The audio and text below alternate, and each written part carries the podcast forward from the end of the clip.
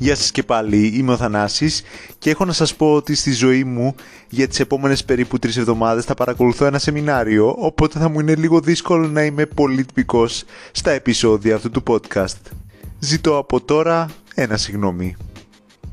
Για το σημερινό 16 Δεκάτου του 2014 στο νούμερο 1 βρέθηκε το All About That Bass της Megan Trainor. Κυκλοφόρησε ως πρώτο single από το EP της του 2014 με τίτλο Title και υπάρχει στο πρώτο της άλμπουμ επίσης με τον ίδιο τίτλο που κυκλοφόρησε το 2015. Η ίδια είχε κυκλοφορήσει πολλά κομμάτια ανεξάρτητα και μόνη της ανάμεσα στο 2009 και στο 2010 αλλά αποφάσισε να γράψει πλέον για άλλους διότι θεωρούσε τον εαυτό της ένα από τα τσουποτά κορίτσια που δεν θα γίνει ποτέ πετυχημένη καλλιτέχνηδα. Το 2012 όμως υπέγραψε με τη δισκογραφική Big Yellow Dog Music και βρέθηκε με τον τραγουδοποιό Kevin Candis τον Ιούνιο του 2013 επειδή του άρεσε η φωνή της. Για τον ίδιο ήταν σαν ένα blind date γιατί είχαν μια ισχυρή διάθεση για δημιουργία τραγουδιών και μια κοινή αγάπη για την pop. Ο Κάντις της έδωσε μια λίστα από τραγούδια και αυτή ξεχώρισε το All Bass No Tremble πήρε έμπνευση από τα εφηβικά της προβλήματα με την αυτοαποδοχή και την εικόνα της και του σώματός της και πρότεινε ως βάση αυτό για τους στίχους. Ο Κάντης δήλωσε πως είχε παρόμοια θέματα στη δική του εφηβική ηλικία. Η Trainor πήρε έμπνευση επίσης και από το Just The Way You Are του Bruno Mars. Ο Κάντης έπαιξε το drum beat και η Trainor τραγουδούσε το ρεφρέν έβαλαν μαζί επιρροές από την doo-wop της δεκαετίας του 50 που θεώρησαν πιασάρικη και το έγραψαν μέσα σε 40 λεπτά. Τελείωσαν το demo σε 3 μέρες. Ενώ ήταν ευχαριστημένοι με το αποτέλεσμα, αφιζητούσαν την εμπορική του επιτυχία.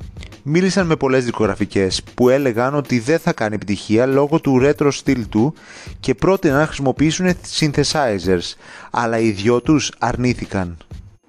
Μετά από συνάντηση με την Epic Records και τη ζωντανή παρουσίαση της Trainor του τραγουδιού με ένα γιουκαλίλι, αυτή υπέγραψε.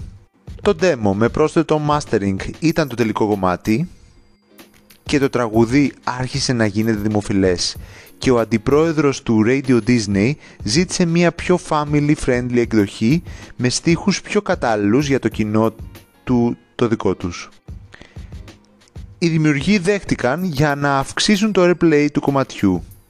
Όμως αρνήθηκαν να κυκλοφορήσουν αυτή την εκδοχή ψηφιακά, πιστεύοντας ότι θα περιορίσει κάπως το αρχικό κομμάτι. Οι στίχοι δημιούργησαν διχογνωμίες. Κάποιοι το θεώρησαν αντιφεμινιστικό, κατηγορώντας την Taylor ότι ντροπιάζει τις αδύνατες γυναίκες. Το χαρακτήρισαν ως ψεύτικα εμψυχωτικό και ότι ενθαρρύνει τις γυναίκες να βασίζονται στις αντρικές απόψεις για την επικύρωση έλαβε πολλές υποψηφιότητες στα περισσότερα βραβεία με σημαντικότερο το Record of the Year και Song of the Year στα 57 Grammys. Στα charts είναι αυτό που λέγεται ως Sleeper Hit. Στην Αμερική μπήκε στο Billboard Hot 100 στα τέλη του Ιουλίου και έφτασε κορυφή στις 26 Σεπτεμβρίου, μένοντας για 8 εβδομάδες εκεί. Εκείνη την εποχή βοήθησε να σπάσει το ρεκόρ με τις περισσότερες εβδομάδες που βρισκόταν στο top 5 μόνο γυναίκες στο Billboard. Έγινε το πρώτο debut του single που πέρασε πάνω από 15 εβδομάδες στα top 2 και το δέκατο που έμεινε 25 εβδομάδες στο top 10. Είναι το κομμάτι με τις περισσότερες πωλήσεις από γυναίκα για τη δεκαετία με πάνω από 5,8 εκατομμύρια στην Αμερική.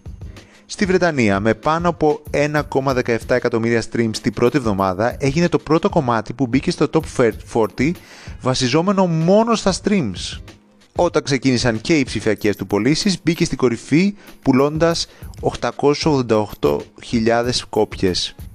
Συνολικά βρέθηκε στην κορυφή σε 58 χώρες και είναι 2 και 3 φορές πλατινένιο σε αρκετές από αυτές είναι τέταρτος σε πωλήσεις για το 2014 με πάνω από 11 εκατομμύρια παγκοσμίως. Στο βίντεο τραγουδιού χορεύει ο Σιόνε Κελέπη που ήταν διάσημος για τα χορευτικά του βίντεο στη social εφαρμογή τότε Vine. Εκείνος το κοινοποίησε στους ακολούθους του και άρχισε να γίνεται και viral παντού. Το YouTube το έβγαλε ως ένα το δημοφιλέστερο βίντεο για το 2014. Εκείνη τη χρονιά κυκλοφόρησε μαζί και το Booty της Jennifer Lopez και το Ανακόντα της Νίκη Μινάζ. Όλοι μιλούσαν για τη μάχη των τραγουδιών του κόλου. Έλεγαν πως μπήκαμε επίσημα στην εποχή του μεγάλου ποπού. Η ζήτηση για πλαστικές στους πισινούς ανέβηκε κατά 25% και τα γυμναστήρια γέμιζαν σε μαθήματα που τονίζουν το πισινό. Το κομμάτι έκανε την Draenor ένα έμβλημα της αποδοχής του εαυτού μας. Οι fans της της έλεγαν πως μόλις άκουγαν το κομμάτι έκλεγαν επειδή είχαν περάσει bullying για τα σώματά τους. Εμφανίστηκαν αμέτρητες παροδίες του κομματιού με πιο ξεχωριστή το 2016 από τον James Corden με αποτυχημένες αποφάσεις της πρωτοχρονιάς. Κλασικά έχω να πω πολλά περισσότερα, αλλά φτάνει τόσο. Πάμε να ακούσουμε το κομμάτι. Because you know I'm all about that bass, about that bass, no trouble. I'm all about that bass, about that bass, no trouble. I'm all about that bass, about that bass, no trouble. I'm all about that bass, about that bass, bass, bass, bass. Yeah, it's pretty clear. I ain't no size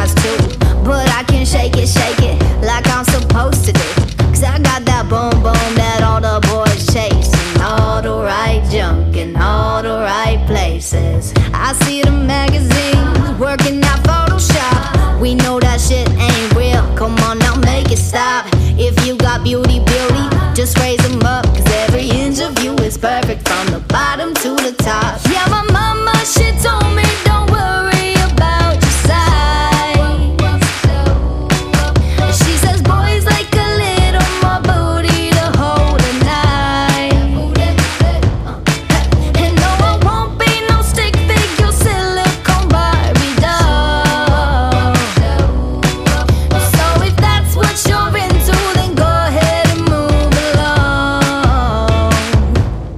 Because you know I'm all about that bass, about that bass, no trouble. I'm all about that bass, about that bass, no trouble. I'm all about that bass, about that bass, no trouble.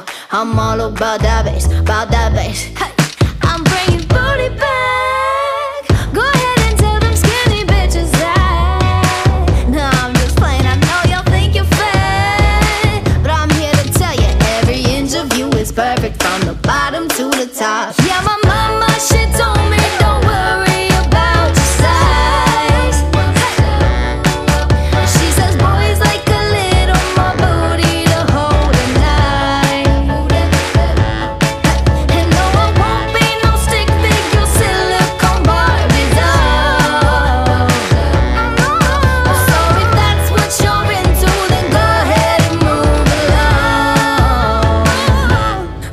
you know I'm all about that bass, about that bass, no trouble. I'm all about that bass, about that bass, no trouble. I'm all about that bass, about that bass, no trouble. I'm all about that bass, about that bass. Because you know I'm all about that.